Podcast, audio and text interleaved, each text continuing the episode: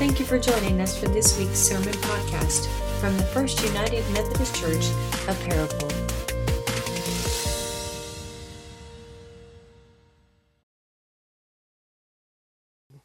Today we're going to read a story from Exodus 16. This is the Vacation Bible School lesson for tonight. And so if you're coming to VBS tonight or if you're involved with your children this evening, uh, you're getting a little bit of an introduction, and our kids will learn more about this story tonight. Um, but we're going to use this lesson as a way to kind of get the whole church on the same page as we begin Vacation Bible School Week together.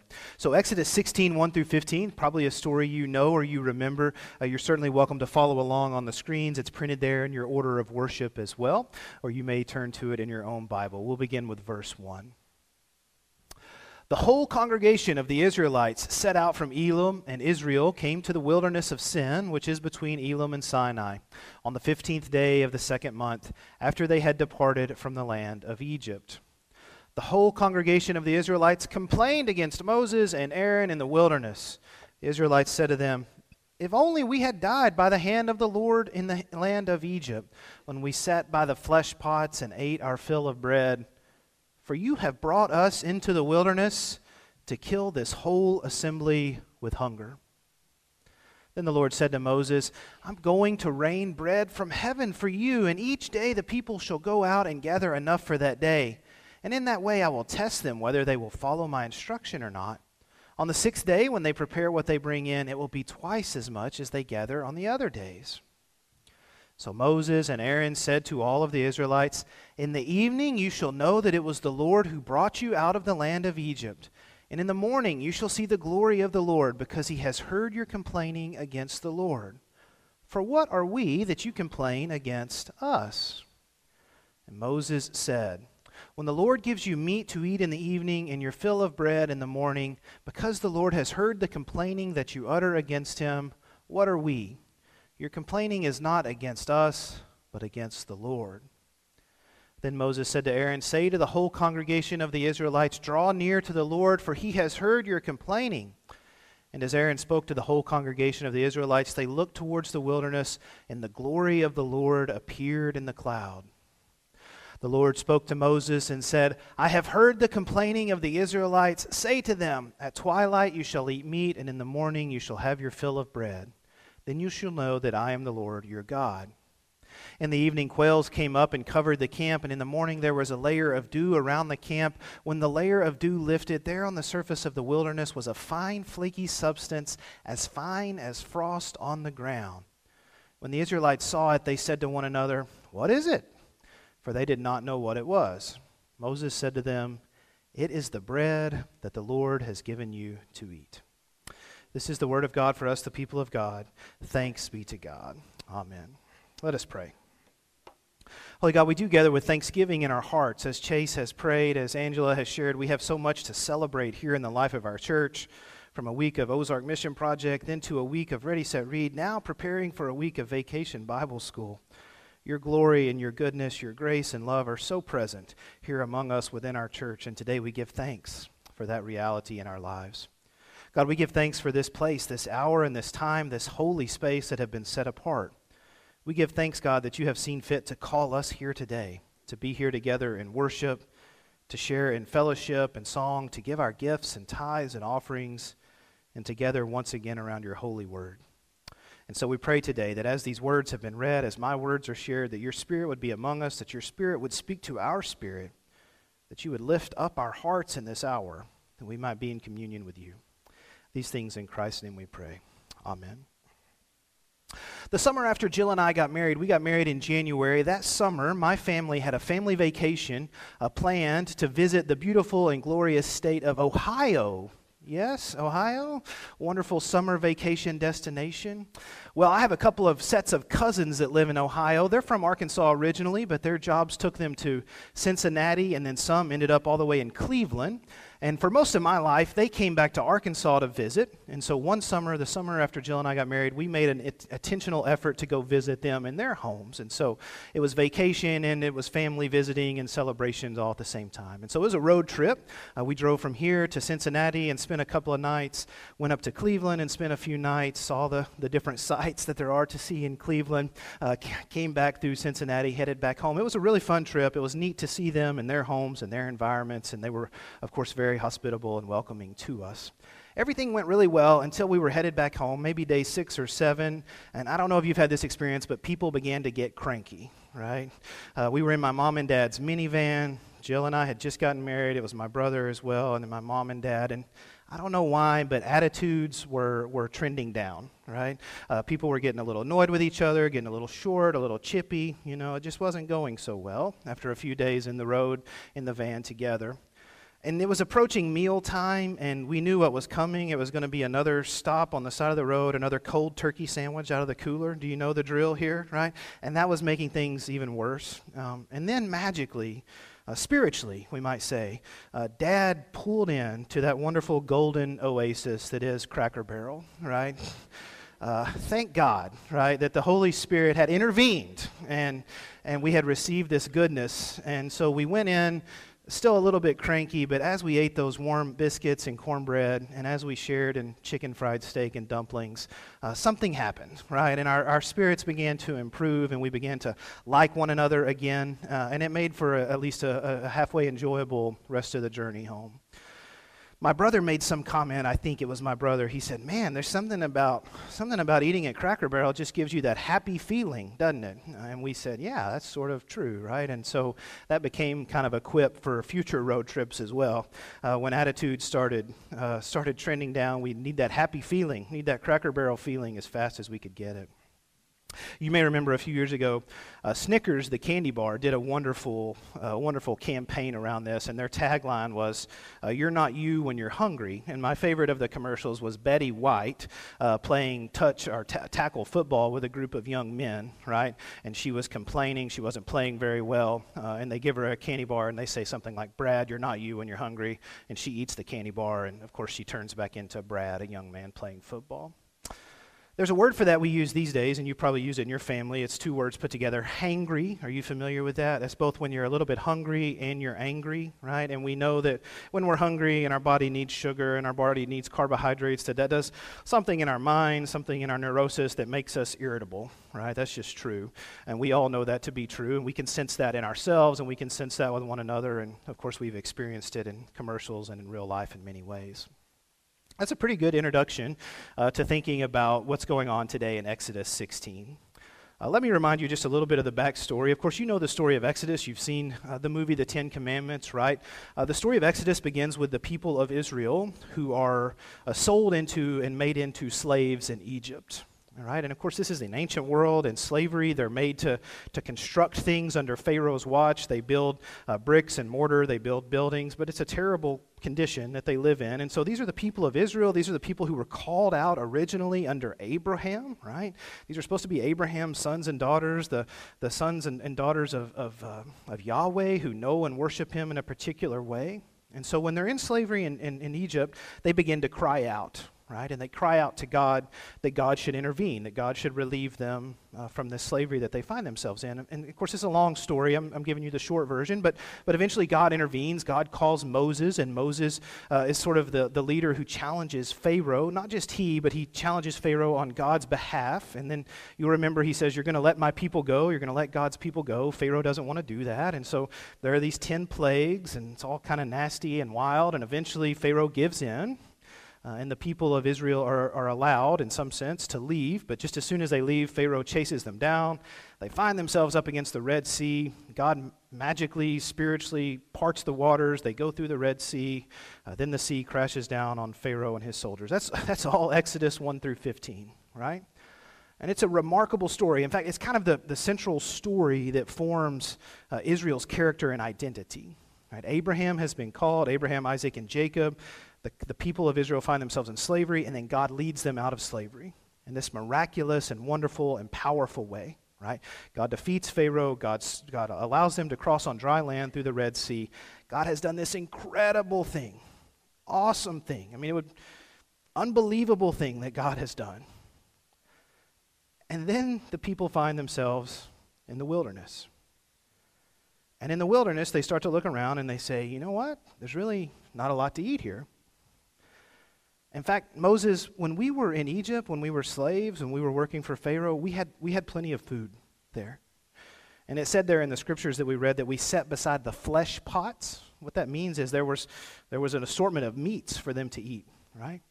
So even as slaves, they were fed meat and they were fed bread and they had their fill. So, so you know, Moses, back in Egypt, we were slaves, but, you know, like we had plenty to eat. And you've brought us out here in this wilderness. And I don't know if you've noticed, Moses, but there's a lot of us and we're in the wilderness and there's no food. And so the people begin to complain and begin to grumble. It's kind of a remarkable thing if you read Exodus, just, just all the miraculous things that God does and has done up until this point. The plagues and the crossing the Red Sea. I mean, God's power is on full force. It's, it's incredible what God has done. And then when we get to the wilderness, right, they begin to question Have you, Moses, led us out here into the wilderness just so we could die? Wouldn't it have been better if we had died back in Egypt? At least there we had plenty to eat. And so Moses does what he does, his priestly thing. He begins to sort of negotiate this with God. And that's the story we read this morning. How will God intervene? How will God respond to the complaints of the Israelites in the wilderness? As you've heard this morning, of course, today begins Vacation Bible School here at church, and the theme is Food Truck Party. Uh, you may have noticed even here in Paragould, really just in the last few months, it's almost as if they knew Cokesbury's Vacation Bible School theme before we did. Uh, food trucks are, are, gaining a lot of popularity. We have some that are set up in a kind of semi permanent location. Uh, the Food Dudes are downtown. I've eaten there a couple of times. You may have as well. Uh, we have that new group of food trucks across from Hardee's. I think they call that the Quad. And so you can go there and eat together and sit outside. Uh, a, a, favorite in my family is Larry's Cup of Cream, right? We try to find Larry's Cup of Cream truck whenever it's parked around town somewhere. And so this food truck theme, this food truck popularity has risen not only in Paragould but in other places as well. And so we're using that for the Vacation Bible School theme this year.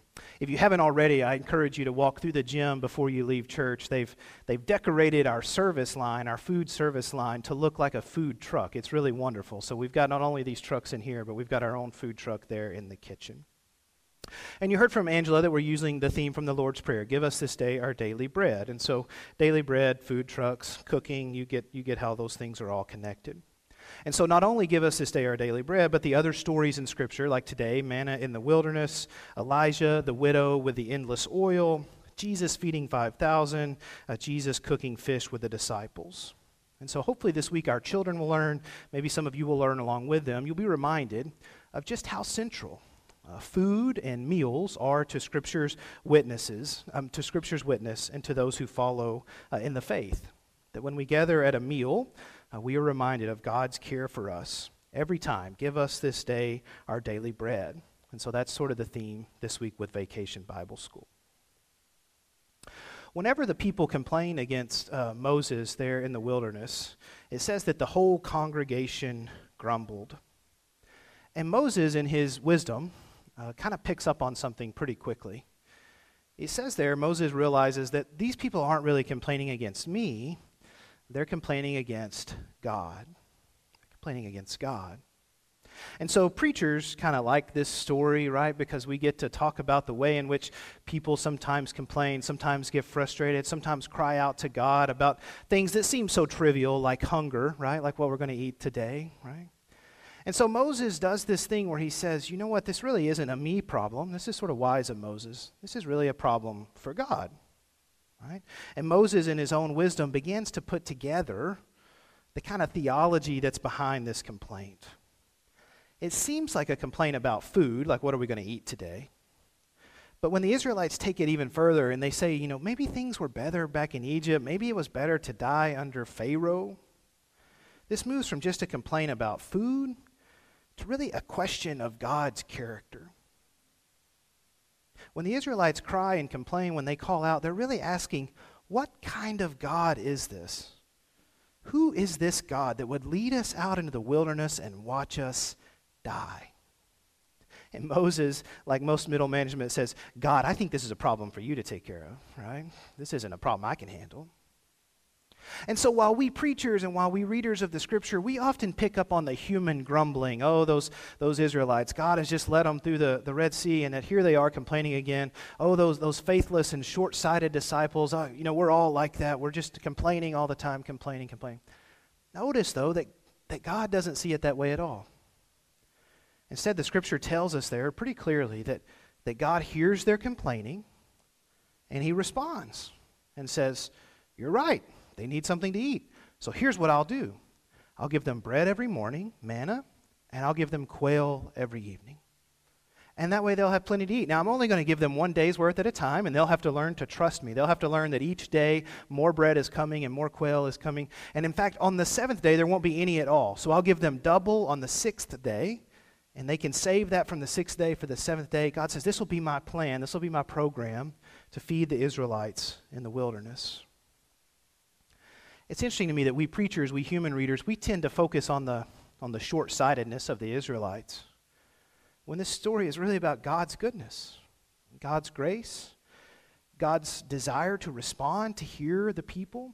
Notice even how this story echoes the earlier part of Exodus. Famously, Exodus it says that God hears the cries of his people. God hears the cries of them as slaves, and God responds by leading them out of slavery. This story sort, sort of says the same thing. God hears the complaints, hears the cries of, of God's people, and God responds. Give us this day our daily bread, enough manna in the morning, enough quail in the evening to sustain you a day at a time. Now, God doesn't exactly respond in the way the Israelites request. Their request maybe is to go back to Egypt, and God doesn't allow that, obviously. And God also doesn't ex- respond with just a whole lot of exorbitance. Like, God doesn't say, okay, here's what we'll do. We'll build some bins, some silos, we'll store up a bunch of food, we'll have some freezers, some meat lockers, we'll store up a bunch of quail. You're going to be taken care of for years and years at a time. No, God says there'll be just enough for each day. And in the wilderness, the Israelites who have been so dependent on Pharaoh and slavery will learn to trust me one day at a time. One day at a time. This wilderness moment, of course, is somewhat of a disappointment to the Israelites. They've just been led through slavery, out of slavery and through the Red Sea. They've been given this new life in the wilderness, and yet now they're hungry. There's certainly a metaphor here, right? That just because you've been saved, just because you've come through something difficult, just because your life has changed and for the better, doesn't mean that there won't also be new challenges in the future. And so you can kind of sympathize with the Israelites. They've, they've been in slavery, they complained about now, but now they're, now they're in the wilderness and they don't have anything to eat. And so they find themselves complaining again. They probably were hoping that God would have like a 10 year plan, right? That we're going to roll into the wilderness and we're going to start new farms and we're going to build new homes and we're going to raise new cattle and goats. Like everything is going to be booming and busting. It's all going to be great. And instead, that's not exactly how God works. Instead, God says there's enough grace for one day at a time. Man in the morning, quail in the evening, one day at a time. Certainly, I think we can relate to that experience. That despite being people of faith, despite knowing salvation in Jesus Christ, despite having our lives sorted out in some sense, we still find ourselves in wilderness moments economic hardship, illness and surgery, challenges that affect our whole community, a global pandemic. And we kind of cry out to God, like, What, what now, God? How are you going to fix this one? And God says, Enough grace for one day at a time. One day at a time. And so that's why meals, of course, are so central to our faith identity. We all eat every day, most of us two or three times a day, some of us four or five times a day, right? We go by the, the snack stand at work, we go by the kitchen and grab another snack. And because that's a daily habit, a daily ritual, it's an important way to remember God's care for us. With every meal, with every bite, with every snack, one day at a time, our daily bread, God's grace for us. Now, as I was wrestling with this text and wrestling with the sermon, thinking about Vacation Bible School, uh, the, the irony of the whole scene just sort of continues to wear on me in this particular way. Uh, the way in which this text is hard to relate to, of course, is that these people in the wilderness are crying out in hunger. And while we may can see that as sort of a metaphor for our lives in some ways, there are few of us in this room who cry out for hunger. Most of us in this room live with a certain degree of abundance. We don't worry too much about where our daily bread will come from. We have refrigerators and pantries that are well stocked. If we need something, we can go to the grocery store. If we want more to eat that's not available at our home, we can go to a restaurant. That's just true for much of our community. That's true for most of us in our church. And so, crying out of hunger, crying out for our daily bread like the Israelites, that's not exactly our experience. That's not exactly something we do on a day to day, on a day to day way. I was so pleased to hear Angela this morning. We have a little staff meeting in the morning before services began, and, and she was asking the rest of the staff's opinion. She said, I'm going to challenge the, the children who come to Vacation Bible School that not only are we going to learn to pray for our daily bread, but we're going to recognize the needs of those around us. And we're going to challenge the children to bring 500 canned goods or dry goods to give to the Witt House. And I think she said she's going to let them pie her in the face. Isn't that what you said? Are you ready to sign on the dotted line? You said me and Chase, but I think we said it would be you. So someone will get a pie in the face if our children would bring 500 dry good items to VBS this week. I think that's kind of a helpful reminder that give us this day our daily bread. Certainly that's about our daily our daily need for God's grace and care. But it may mean that there are also people around us in our community, not far from here, who are living in their own wilderness sort of moment, who are crying out to God. Even this morning, there are people crying out to God, What will we eat today?